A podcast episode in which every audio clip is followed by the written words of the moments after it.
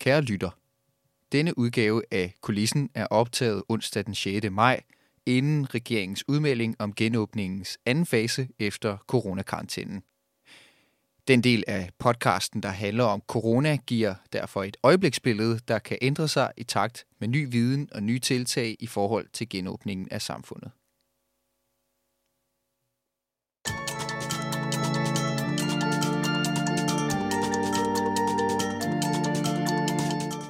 Du lytter til Kulissen. En podcast-serie om livet bag scenen på Aarhus Teater.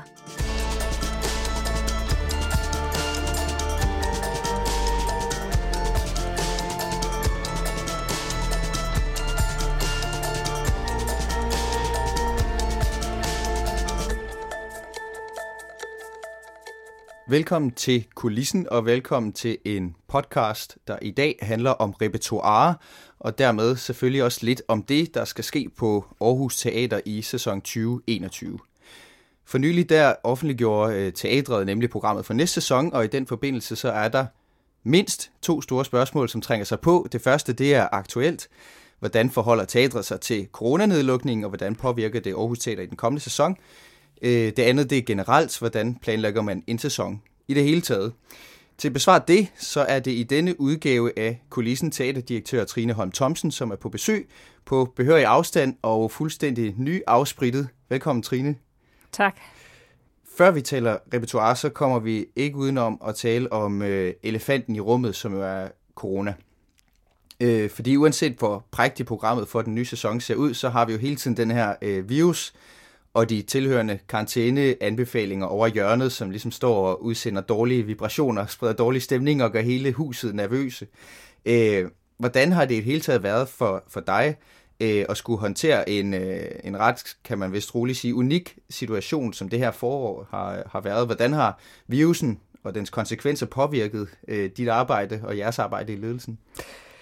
Jamen, det har jo påvirket hele teaterets arbejde øh, meget. Øh, vi måtte jo lukke en masse forestillinger her i foråret. Vi lukkede vel en seks forestillinger, som ikke havde spillet, og lukkede ned for de to sidste før. De havde færdigspillet, nemlig ordet og lyden af de skuldre, vi står på. Øhm, og så skulle vi jo også i gang med nogle nye for, eller vi skal i gang med nogle nye forestillinger her efter sommer, som begynder at prøve før sommer. Og vi har ligesom hele tiden måtte følge myndighedernes anvisninger og samtidig forsøge at holde øh, gryden i kog her på teateret, sådan så vi kan nå at lave produktioner. Øhm, så vi har hele tiden skiftet scenarier, ligesom sagt, okay, nu er der ikke så lang tid til. Det gjorde vi for eksempel med de forestillinger, vi skulle have på her før sommer. Jeg må sige, jamen, hvis vi åbner der, så kan vi måske få et lidt kortere prøveforløb, og så kan vi måske stadigvæk gøre det med lidt tilrettelser og sådan. Og sådan, sådan har vi hele tiden skiftet ud, og så det sidste må vi sige, nej, nu giver det ikke mening, nu må vi droppe det for nu. Og, og det samme gør vi nu. Nu prøver vi at gøre alt, hvad vi kan for at være klar i starthullerne, hvis vi kan gå i gang her efter den 10. maj. Og der er jo, som du siger, en, en masse forestillinger, som er blevet aflyst. Altså alt, hvad der lå i den sidste bølge af det, der skulle ske i foråret her på Aarhus Teater, blev aflyst. Så noget som Dracula, som jo er en kæmpe opsætning, og rigtig mange mennesker involveret, øh, og som rigtig mange publikummer også havde glædet sig til. Altså, øh, kunne man på nogen som helst måde spekulere i at udskyde, i stedet for at aflyse, eller hvordan har jeres tanker omkring det været? Fordi det ved jeg, det er noget, som publikum også har tænkt over. Ja, det er klart.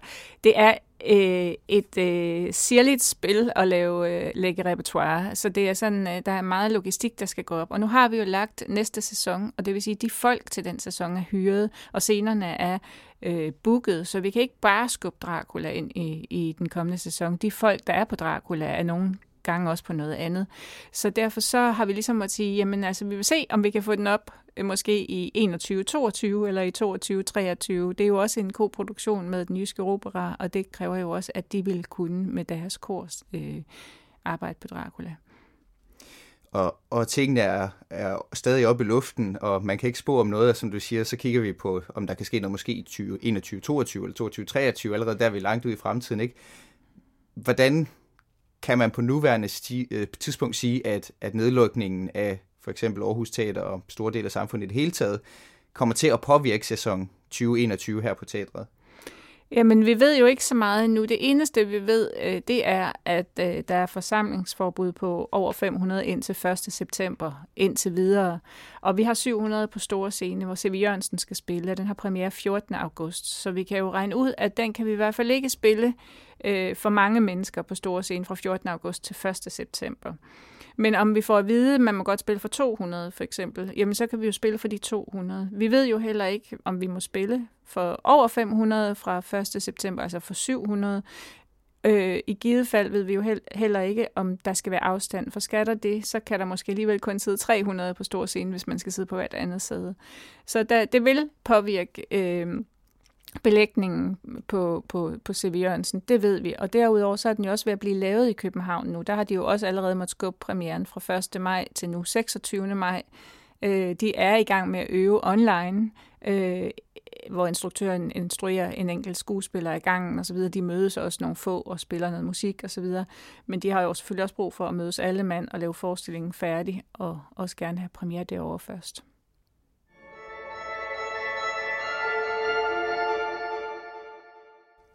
I slutningen af april, der præsenterede Aarhus Teater, som sagt, programmet for sæson 2021. Øh, der er masser af samarbejder, der er ny dansk dramatik, øh, med nye dramatikere, nye instruktører, nye skuespillere. Der er Holberg, Dickens og Shakespeare, det vil sige, der er klassikere. Øh, der er en dansekoncert, der er en sansekoncert, øh, børneteater, site-specific teater i udflugten, øh, og der er meget mere. Øh, der er 14 produktioner og en hel masse særarrangementer, fællesarrangementer, gæstespil. Øh, det er jo virkelig, virkelig, virkelig et puslespil, der skal gå op, når man prøver at få det hele til at passe sammen. Hvordan er processen omkring at lægge så stort et puslespil? Ja, og lægge et repertoire, der må man ligesom sige, udefra er der givet nogle rammer, og det er der, øh, teaterloven siger, at et, øh, et statsstøttet øh, teater, en landsdelscene som Aarhus Teater, skal spille bredt. Det vil sige, skal ramme øh, mange forskellige genrer, klassisk og nyt og musik og for familier og øh, stort set alle, eller man skal ramme alle målgrupper, for så vidt øh, det er muligt. Og det vil sige, så der ligger allerede sådan et overordnet skelet, kan man sige. Så, skal, så er det klart, øh, inden for de rammer, der kan man fylde ud øh, ret frit og skabe en profil, øh, så den bliver markant alt efter, hvem der, der, øh, der arbejder øh, med repertoiret.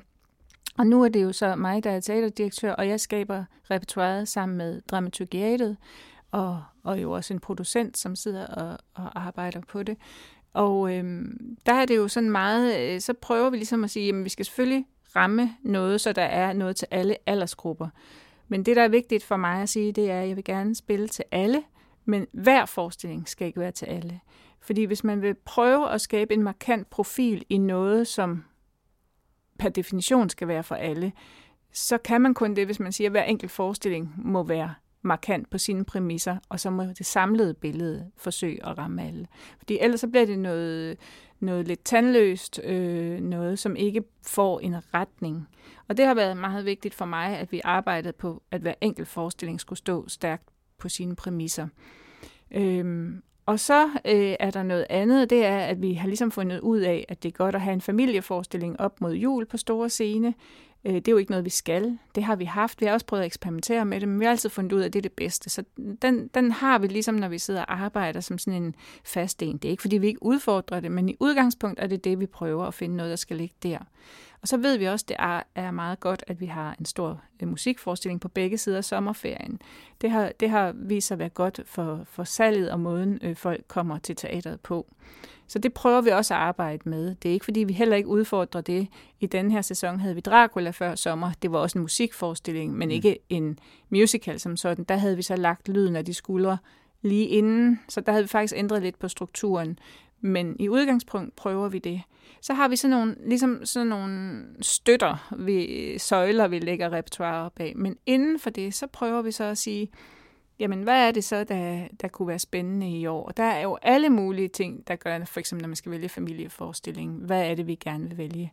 Vi vil gerne vælge nogle store fortællinger, for det er sådan ligesom det, som vi synes, der er spændende øh, mm. til familier. Og så skal vi jo sådan også veksle, det skal ikke være det samme. Nu har vi haft en dramatiseret julekalender sidste år, her i pakten, jamen så vil vi ikke gøre det næste år, så vil vi gerne gå klassisk. Så det er også noget med at prøve at variere det. Og så er det jo noget med også at prøve at få nogle andre kunstnere til, øh, som kan skabe nogle markante forestillinger, altså nogle klassikere, øh, som ligesom bliver arbejdet med på ny. Der arbejder vi også meget med sådan en lille sætning som at se på ny. Altså, at vi vil gerne have mange nye værker, ny dramatik, øh, nye forestillinger, øh, men vi vil også gerne have, øh, at vi bevarer øh, vores kulturarv, som vi synes er vigtig, men at vi ser på dem på ny. At man ikke opsætter dem sådan mere eller mindre efter bogen, men at man ligesom prøver at se på, hvad er det i de her, der er særligt aktuelt i dag, og så måske få understreget dem. Så det giver mening, hvorfor vi vælger lige præcis de klassikere, vi gør. Og det er jo ret sjovt, at I øh, i dramaturgiatet og sammen med producenten øh, sidder og skal planlægge frem i tiden, fordi I sidder jo med det her rigtig lang tid i forvejen og skal se, hvad er det, der er i vores tid, og nogle gange rammer det jo ekstremt, øh, altså rammer det med en ekstrem aktualitet. Er det noget, I med vilje prøver at, at, at tale jer frem til, øh, når I sidder og skal, og skal lægge et repertoire? Øh, hvad er det, der er på spil lige nu? Altså, er det sådan samfundsorienteret øh, arbejde, I har gang i, hvor I prøver at scanne samfundet og se, hvad er de store ting i tiden? Eller hvordan, hvordan kommer I omkring det?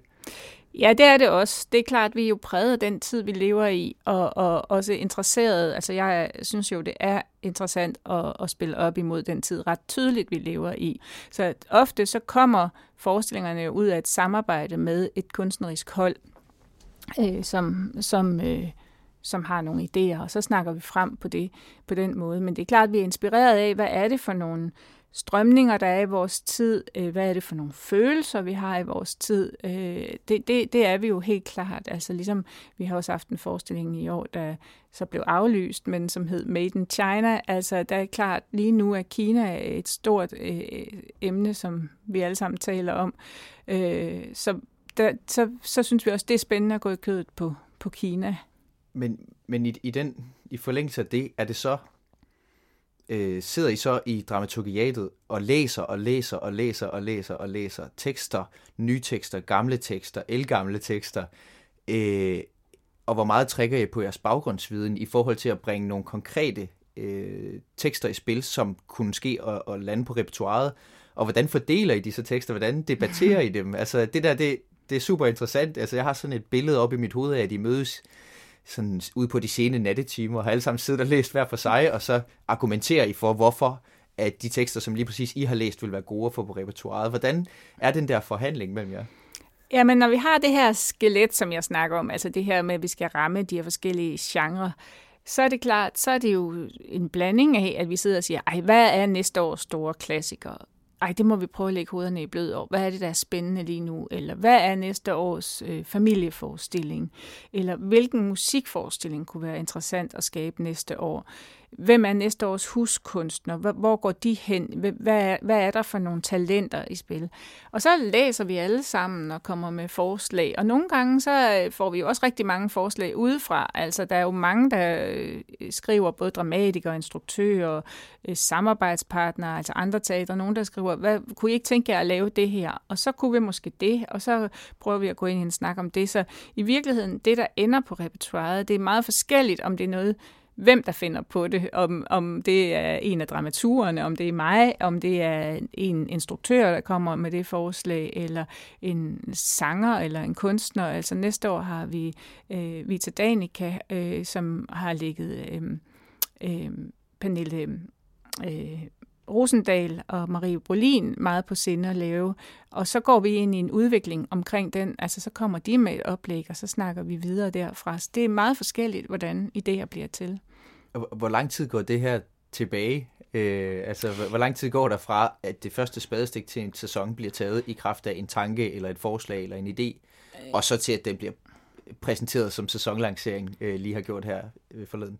Ja, et til to år vil jeg sige. Altså, øh, når, normalt arbejder vi på, altså nu er vi jo så i gang, når vi lige lanceret næste sæson, og nu er vi rigtig meget i gang med sæson 21-22, der kommer efter. Men den har vi så også arbejdet på i et stykke tid allerede, fordi så noget som for eksempel musikrettigheder, altså rettigheder til musicals eller samarbejdsproduktioner, hvor vi måske skal samarbejde med et andet stort teater, øh, det, det, kan, det kan have altså der kan det være nødvendigt at arbejde øh, tidligere, også for at få de her rettigheder i land og så videre. Altså Charlie og Chokoladefabrikken for eksempel, som vi skal lave næste år, den har vi vist ret længe, vi skulle lave, fordi vi ville have de Danmarks premiere rettigheder og arbejdet meget på det. Øhm, så det, det er lidt forskelligt, men altså fra mellem, mellem et år og to år arbejder vi på det. Og vi mødes jo hver uge til de øh, spørgsmål, om vi, om vi sidder i en sen nattetime. Det ville være hyggeligt, hvis vi gjorde. Det gør vi alt for lidt. Vi, øh, vi mødes som øh, to timer øh, fast hver uge i dramaturgiatet, altså øh, de tre dramaturer og mig, og så, øh, så har vi jo så forberedt os inden da, og så arbejder vi derfra, og så nogle gange har vi selvfølgelig brug for flere møder. Så ser vi rigtig meget teater. Øh, dramaturerne tager os meget ud og ser teater, jeg tager ud og ser teater.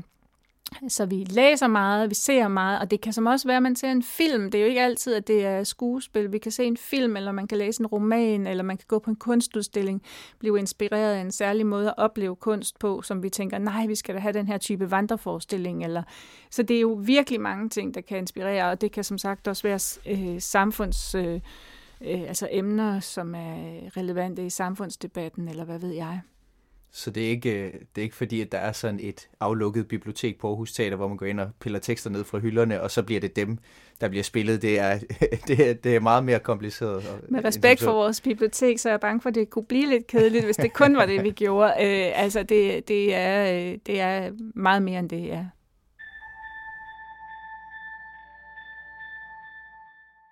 Når man så har, har fundet ud af, at man har en en, en tekst eller en forestilling eller en idé til en forestilling, som man gerne vil have realiseret. Hvordan begynder man så at putte folk på produktionen? Øh, kontakter man, hvem kontakter man først? Er det instruktør, eller er det en, en, en særlig øh, producent, man vil have ind over? Eller hvordan fungerer det der puslespil der? Fordi en ting er jo at vælge, hvad man gerne vil spille, og så skal man have sat et kæmpe hold bagefter. Ja. Altså hvis det er noget, som vi, øh, en idé, vi har, en, for eksempel lad os sige, en tekst, vi har fundet, som vi gerne vil have realiseret, så er det jo tit, at fordi vi kender øh, så godt de kunstnere, der er både i landet, men jo også en del i udlandet, og hvilken stil de har, så, så er det jo tit, at vi har et eller andet, vi gerne vil have forløst i de her tekster. Øh, øh, og så en stil eller en retning, og så øh, ved vi jo tit, at det kunne den her instruktør være rigtig god til at lave. Og så spørger man måske den instruktør. Man spørger næsten altid instruktøren først. Det kan også være en instruktør, der som sagt kommer med noget til os, mm. øh, en idé. Men det er næsten altid instruktør og scenograf. Altså scenografen er jo den, der skaber rummet, det visuelle på scenen. Det er næsten altid dem, vi begynder med, og så Øh, derefter kommer så også lysdesign og lyddesign og, og, og, og, og casting af skuespillere. Mm. Og casting af skuespillere, der har vi jo vores egne skuespillere, så det er jo en blanding af vores egne og nogle gæster. Ja. Og sker det så nogensinde, at man får øh, nej fra sin første prioritets øh, instruktør eller lyddesigner, eller en, en skuespiller, som ja, både i ensemble, altså inden fra teatret, eller en, man ønsker at hente ind? Ja, Altså, øh, hvis man spiller, øh, lad os sige, vi laver 14 produktioner på et år, så er det altså ikke bare 14 for eksempel tekster, vi har læst, og 14 instruktører, vi har spurgt. Så kan vi have læst hundredvis af tekster. Øh, så var det alligevel ikke den tekst, så var det en anden tekst. Eller, og vi kan også have spurgt rigtig mange instruktører, og det kan være, at den instruktør siger, ej, det vil jeg rigtig gerne, men der skal jeg til Aalborg og lave teater, for eksempel. Øh, eller øh, ja, øh, en scenograf, der ikke kan. Og, og skuespillere spørger vi jo med gæster også tit rigtig mange, før at det bliver den, det så ender med at blive. Vores egne skuespillere, de har jo på sin vis lagt, altså vores ensemble skuespillere, hvor vi har 16 i næste sæson, de har jo på sin vis lagt deres liv i, i, i vores hænder på den måde, at øh, de spiller det, de får. Og der er det så min opgave at prøve at både sikre, at de får en god tid har, så de selvfølgelig både får store roller, og det kan de jo ikke alle sammen få hele tiden, og mindre roller, men at det veksler lidt, hvem der får hvad, og at de på i nogle sæsoner alle sammen kommer øh, store bidder igennem. Og der er vores casting jo sådan en blanding af selvfølgelig, at skal være optimalt castet, det skal selvfølgelig være godt castet, for det skal være gode forestillinger, men vi skal også prøve at jonglere, så, så, altså, eller gøre så alle får en, nogle gode sæsoner øh, på den måde. Mm. Og kommer også forskellige ting igennem, altså at de ikke hele tiden står på store scene, eller hele tiden er i kælderen, men at de også lidt kommer igennem på de forskellige scener. Skuespillerne kan også have forslag til noget, de gerne vil lave, og det kan jo være utroligt svært at, at sige ja til, fordi hvis de alle sammen har det, så har vi endnu flere ting, der skal gå mm. op. Men jeg prøver at lytte til det faktisk øh, i en eller anden udstrækning. Det er jo sådan, at på Aarhus Teater, så er der faktisk to direktører. Øh, du er øh, teaterdirektør, og Allan Ågaard, han er økonomidirektør, eller han har styr på det administrative, kort sagt. Øh, krydser I nogensinde klinger, dig og Allan, øh, over indholdet, eller hvordan er den balance der? Vi har, vi har ikke øh, krydset klinger øh, i forhold til repertoire på noget tidspunkt. Øh, jeg kan jo tage her og prøve at grænske min hjerne, og det kan jeg faktisk ikke mindes, vi nogensinde har. Øhm, det er lidt kedeligt på en måde. Det ja, sjovt, og jeg ville gerne kunne sige, at vi havde, eller at Allan kom og sagde, nej, I må ikke spille den der, for den tror jeg ikke sælger nok. Eller sådan. Det har vi ikke gjort. Øhm, det, øh, det kunne man jo godt forestille sig, man kunne have havnet i en situation, men altså, Øh, jeg tror, øh, for det første har Allan øh, respekt for, øh, for mit område, lige så vel som jeg har respekt for Allans område. Og for det næste, så har det ikke rigtig været nødvendigt. Altså, øh, jeg er også selv interesseret i, at vi skal sælge billetter. Ikke, ikke øh, at, at altså, jeg, jeg er jo selv meget interesseret i publikum, faktisk. Øh, øh, jeg vil bare gerne, at, at, vi, at det indholdsmæssige og det formmæssige, og så det at nå et bredt publikum går hånd i hånd. Og det lykkedes vi jo, øh, sagt i så stor ydmyghed som muligt, øh, egentlig ret godt med. Øh, og så er der jo heller ikke på den måde nogen grund til, at, at Allan øh, bliver nervøs, eller Någaard bliver nervøs øh, på den måde for økonomien. Jeg har så også mit budget øh, for kunsten at, at gøre med, og det, det kan jeg jo gøre med, som jeg vil. Men det er klart, hvis, hvis der så ikke kommer publikummer, så, så halter det jo på, på indtægtssiden. Så vi er selvfølgelig i tæt kontakt, men jeg har aldrig øh, oplevet, at, øh, at vi har haft problemer. Det er øh, øh kedeligt, idyllisk, øh, afbalanceret forhold. øh, nu spørger jeg en lille smule polemisk, men øh, Hvorfor, hvorfor, hvorfor har øh, I, i den kommende sæson valgt at, at lægge tryk på de her klassikere? Hvad er det, de kan øh, i forhold til hele tiden at forsøge at udfordre ved at spille nye ting? Øh, altså tage, og, og satse med at, spille, at smide nye ting op på store scener og sådan nogle ting. Hvad, hvad, hvad, hvad gør man sig af tanker om det? Jo, men vi lever jo med en historie, og den historie er jo med til at definere, hvem vi er i dag. Øh, og det samme er vores kulturarv, vores klassikere. Og de er jo blevet klassikere af en grund. Det er de jo, fordi de er skrevet med så øh, øh, rodfæstede øh, almengyldigheder i sig, øh, eksistentielle temaer, som rammer langt ud øh, i, i fremtiden, eller i hvert fald øh, i forhold til, hvordan de skrevet, hvornår de er skrevet. Øh, og der er det jo vigtigt, at man ligesom bliver sat ind i en sammenhæng. Det er jo noget, det teateret kan, og det er jo også noget, der, når man har en coronakrise for eksempel, faktisk kan give ro og, og, og lindring, hvis man kan gå ind og se noget, som ligesom øh, kan træne vores følelsesliv. Det kan nye tekster naturligvis også, men, men det er jo mennesker, som lever med det samme erfaringsgrundlag i den samme tid, som vi lever i nu. Men der kan man jo nogle gange hente noget noget viden eller noget erfaring eller et perspektiv i vores fortid, som, som jo altså kun klassikerne kan bringe med sig. Det jeg så synes, der er interessant, det er så, øh, klassikere kan spilles på mange måder, og der er så mange, der siger, jamen, hvorfor spiller man ikke bare klassikerne, som de var? Og det, det tror jeg faktisk ikke, at at dem, der siger det, ønsker. Fordi hvis man tager Shakespeare, mm. jamen så var det jo noget med at spille med globe, og der blev kastet med tomater, og der var bjæller, og jeg ved ikke hvad. Det er jeg ikke sikker på, at folk faktisk ville gide at se, hvis man skulle spille Shakespeare, som han var. Så der tror jeg lidt, der bliver tænkt på en eller anden form for, som man satte det op i 50'erne, eller sådan noget her mm. i, i 1950'erne, eller sådan noget. Men der synes jeg, at det er vigtigt, at man så vælger de klassikere, øh, som er absolut øh, interessante i dag, og så prøver at sætte dem både i en æstetik og i en kontekst, som er er, øh, som klinger stærkt. Og dermed mener jeg ikke, at når vi spiller for eksempel ordet, som vi gjorde i den her sæson, at den så pludselig skal handle om islam eller et eller andet, fordi nu øh, debatterer vi muslimer. Det ville jeg synes var helt forfærdeligt, fordi det var absolut ikke Kai Munks ærne. Men der mener jeg at prøve så at finde en instruktør, der kan knække koden for, når vi spiller ordet. Altså med samme tekst, det er ikke, den er ikke ændret som sådan, teksten er skåret lidt, men, eller noget, men den er ikke ændret men at ramme et rum, hvor det her mirakel faktisk ikke bare bliver mærkværdigt. Øh, øh, det er et mirakel jo, men altså, hvor det ikke bliver underligt distanceret, men hvor vi faktisk kan mærke, måske et øjeblik tænke, Gud, hun rejser sig op, mm. og hvor det ikke bliver sådan helt øh, abstrakt, men, men faktisk går ind i os, så hun skaber et eller andet øh, rum. Og det er sådan noget, man jo kan hente i klassikerne, hvis man så får dem turneret rigtigt, så de klinger ind i vores nutid. Og er det noget, der sådan, er det noget, du briefer det hold, som bliver hyret ind til at lave opgaven på? Altså, hvordan, hvordan blander I jer øh, som dramaturgiat i de greb, der bliver lagt ned over en klassiker, for eksempel? Gør Jamen, I overhovedet det? Ja, altså, det er jo ikke fordi, der, der er jo ytringsfrihed og, og scenekunstnerisk frihed, når først, man har, når først man er instruktør på en opgave. Men for eksempel i Anja Berens tilfælde, instruktøren på ordet, havde vi en snak, øh, fordi at jeg ville rigtig gerne lave ordet, men det var mig også meget vigtigt, at der er meget tit, når vi tager de her øh, klassikere med et religiøst perspektiv i dag, at så vil vi gerne ændre det ind i en religionsdebat, som vi har.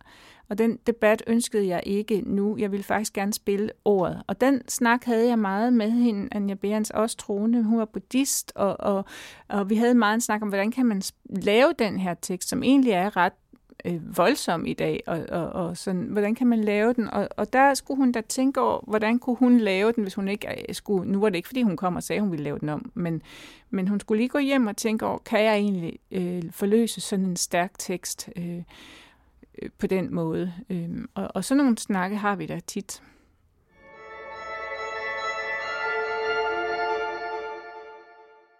Som sagt, så er der både klassikere, øh, en del klassikere i den nye sæson, men der er også, der er også noget øh, til de helt små. Øh, fra 6 måneder og op øh, er der gæstespil øh, i den kommende sæson. Øh, er det noget, som I har øh, haft særlig fokus på? Jeg vil gerne, at vi spiller for alle. Øh, som sagt, ikke hver forestilling for alle, men et samlet repertoire for alle. Og jeg vil gerne, at man kommer her allerede fra man er helt spæd, at man bliver trænet til at komme i teateret, fordi jeg mener, at teateret har en helt særlig, øh, er en helt særlig mulighed i et dannelsesperspektiv for mennesket. Og der tænker jeg, at hvis man allerede kommer her, når man er spæd og bliver trænet til at se teater, forstå teater og, og med tiden få et sprog for teater, øh, så er man øh, bedre rustet faktisk til at begå sig i samfundet, og også til at blive måske god til andre mere konkrete fag, som dansk og matematik for eksempel.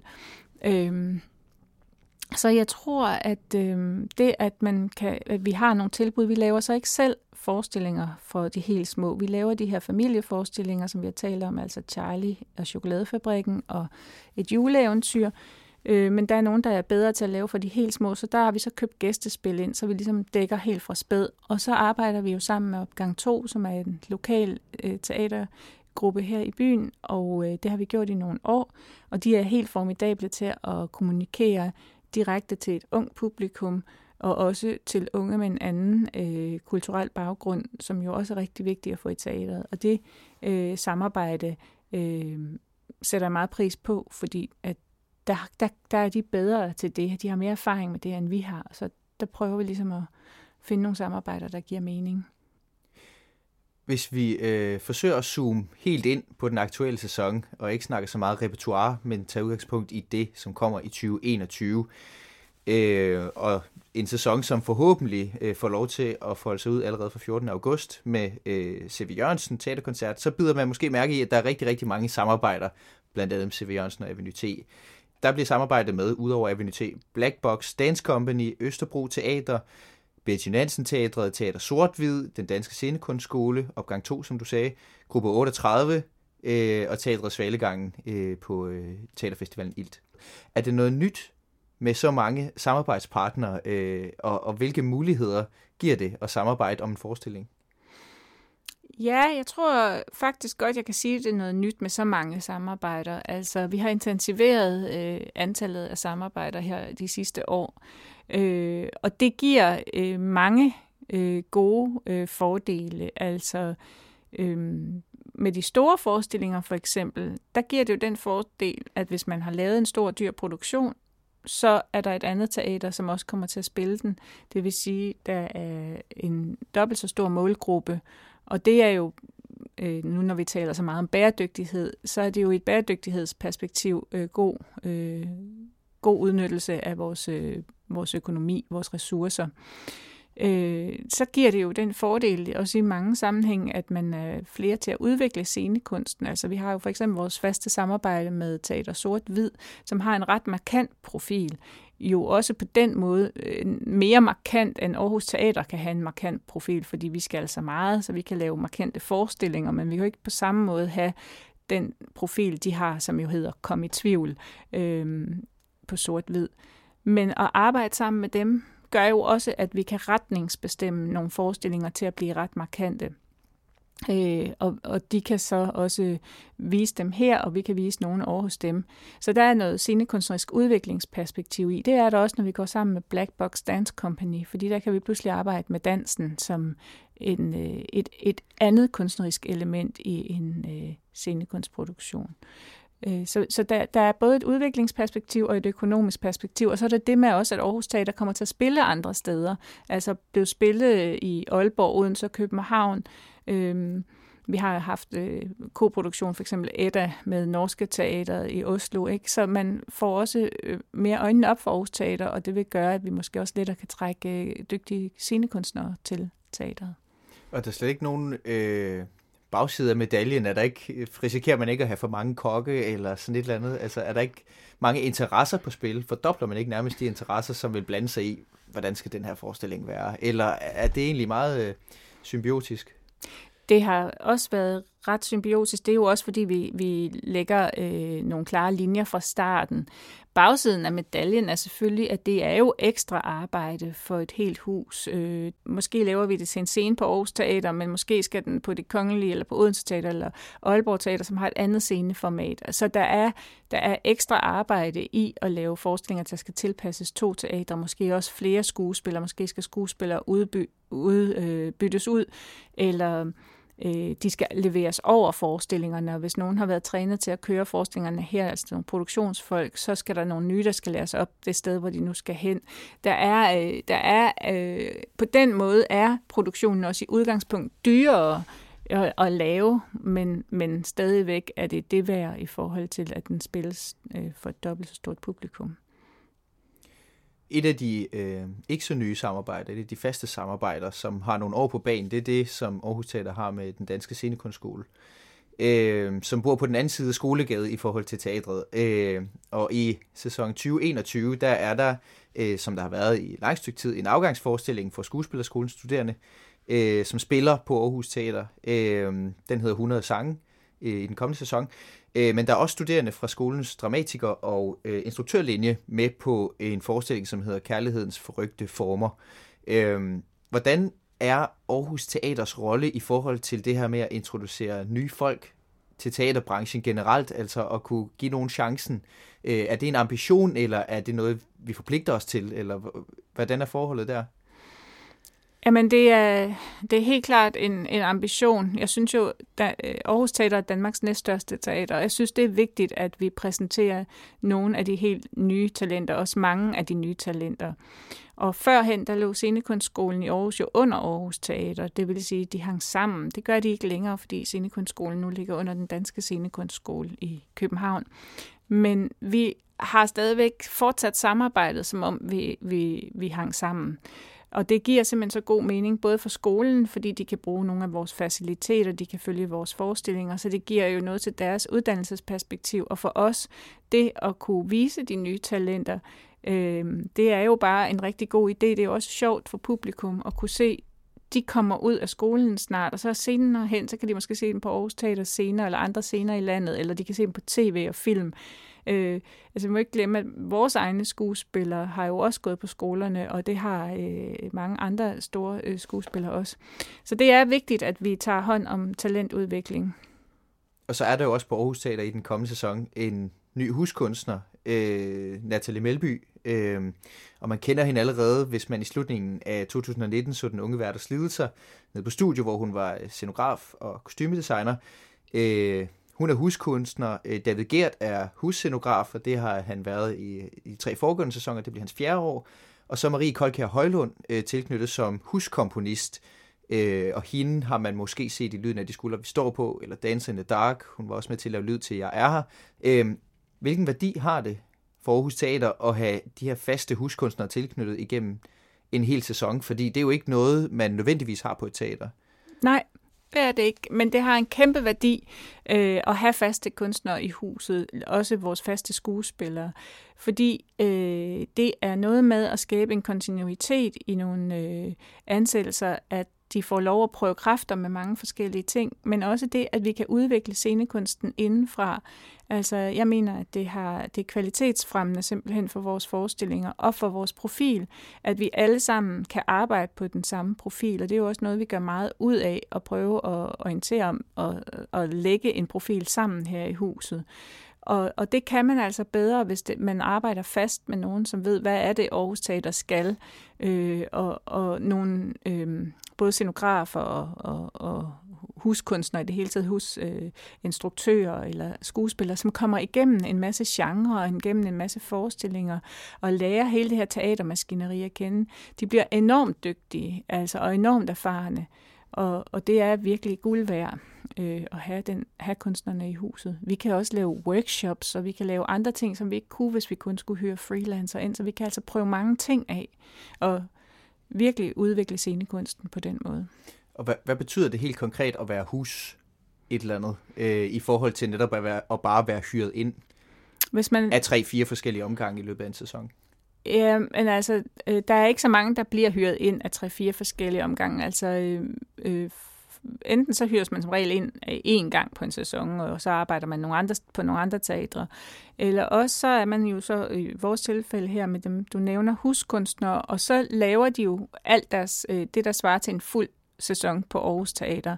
Og det vil sige, at Natalie Melby for eksempel, hun laver rummet på studioscenen, og hun skaber scenografi til alle tre forestillinger på studioscenen, så får hun også lov at instruere, fordi hun er egentlig scenograf, men hun har arbejdet meget performativt og har nogle talenter som instruktør, og det får hun lov at prøve kræfter med her.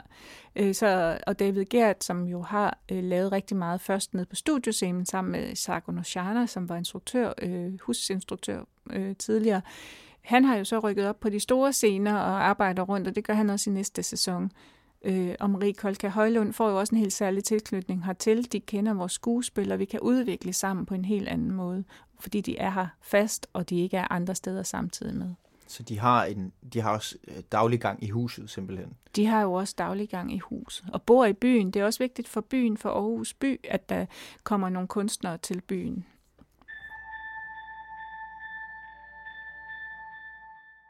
En ting, som jeg ved, du går meget op i, det er den her øh, fællesskabstanke, og at Aarhus Teater er et hus, som også tilhører borgerne, øh, og i det hele taget et hus, som laver andet og mere end det, som folder sig ud i teatermørket eller op på teaterscenen. Øh, det kan man se ved, ved arrangementer som forsamlingshuset over torvet. Øh, så er der teatrets borgerkor, Aarhus Teaterkor, øh, som laver alle mulige former, både medvirker i forestillinger, men også øh, laver arrangementer, der står for sig selv. Øh, og så er der selvfølgelig Aarhus Teaters Læring, som er en læringsafdeling øh, på teatret. Øh, altså, hvad, hvorfor, hvorfor, har, hvorfor vil du gerne have teater, Aarhus Teater til at brede sig så meget ud øh, og lave andet end, end det, der foregår op på scenen i det hele taget? Det er fordi, at øh, teater jo har et helt særligt øh, nærvær, eller tilbyder et helt særligt nærvær, menneskeligt nærvær. Og teater, det er jo mennesker. Det handler om liv, om mennesker. Det er mennesker, der står på scenen. Det er mennesker, der sidder i salen. Det er mennesker, der er rundt om. Det er mennesker, der har skrevet de tekster, der er på scenen. Det er jo, det er jo så tæt, øh, man kommer på liv, selvom det selvfølgelig er kunstigt. Øh, og øh, man sidder og ånder, og eller, man står på scenen, når man ånder, og man mærker publikum osv. Så, videre. så det, det, det rummer i sig selv en eller anden form for fællesskab. Og det øh, øh, synes jeg, at man kunne trække ud i nogle andre øh, rum, også så publikum faktisk kan komme her og være en del af huset på en helt anden måde. Vi kan også perspektivere forestillingen, vi kan gå i dybden med, med nogle ting, men det er også noget med, at publikum skal have lov at komme inden for det her meget flotte, tykke mure på en anden måde, at, det også, at man simpelthen kan få del i huset på en anden måde, fordi det er jo borgernes publikumshus. Men er det ikke øh, bedre? Altså kunne man ikke spekulere i at bruge de penge, som bliver brugt på den slags arrangementer, på det, som skal være op på scenen? For det er jo, hedder jo Aarhus Teater. Ja, altså øh, det er jo noget med at give en større oplevelse øh, at udvide oplevelsen, at man ser en forestilling, men man kan også komme ned og debattere den, eller man kan også gå over i kirken og få den perspektiveret i det her overtorvet arrangement. Øh, men altså, det er noget med at give en udvidet oplevelse, at vi også tager os øh, tager positionen som en, en dannelsesinstitution alvorligt. Øh, og så er det jo også noget med at sige, at det kan også godt være, at der faktisk er flere, der får lyst til at gå i teateret, hvis de også mærker, at det er uformelt, at man måske endda kan møde nogen, man måske kan man få venner, når man sidder i forsamlingshuset, eller man kan gå ind og spise et måltid mad og have en sjov aften. Man kan selv få lov at bidrage, øh, være med øh, man bliver taget alvorligt. Det er ikke bare sådan, at vi tænker, at vi alene ved, men at vi faktisk alle sammen kan bidrage til det, det her hus og til fællesskabet. Øh, det synes jeg er vigtigt. Så kan det være, at man kommer til et arrangement, og så får man måske lyst til at gå i teateret. Øh, så det er jo selvfølgelig også en anden vej ind i det. Øh, og inde på Aarhus Teaters Facebook og på Aarhus Teaters website, der kan man se en video, en lille kortfilm nærmest, øh, hvor du kort gennemgår både alle de her arrangementer øh, og fællesskabsarrangementer, som Aarhus Teater har, men selvfølgelig også alle forestillingerne i den kommende sæson. Øh, og inde på websitet, der kan man også skrive sin adresse for kvitt og frit og få tilsendt årets program som katalog, hvis man er analog. Her til sidst, øh, Trine, så skal jeg lige spørge dig, hvad betyder det for dig helt personligt at få genåbnet teatret øh, og at kunne invitere publikummer ind igen øh, på den anden side af sommerferien? Det betyder helt enormt meget. Altså, jeg synes simpelthen, vi trænger til det så meget nu. Vi har set så meget på statistikker over sygdom og indlæggelse og død, og vi trænger så meget til åndeligt input. Det har vi selvfølgelig også kunne få derhjemme, for der har måske været ekstra tid til at læse en god roman eller noget. Det er jo ikke det, men det med at mødes om noget, og det med at mødes om det sjældne teateret kan, nemlig det nærvær. Det er alt det, som ikke er corona, åndedræt, øh, måske en, sku, en skuespiller, der kommer til at spytte, eller alt det, som man trænger til at opleve, og man trænger til at blive sat ind i en større sammenhæng, og man trænger til igen at få trænet sit følelsesliv en lille smule efter at have siddet alene derhjemme. Det glæder jeg mig simpelthen så meget til at invitere publikum ind til igen. Tak Trine, fordi at øh, du var med i kulissen. Selv tak. Og tak, fordi du lyttede med.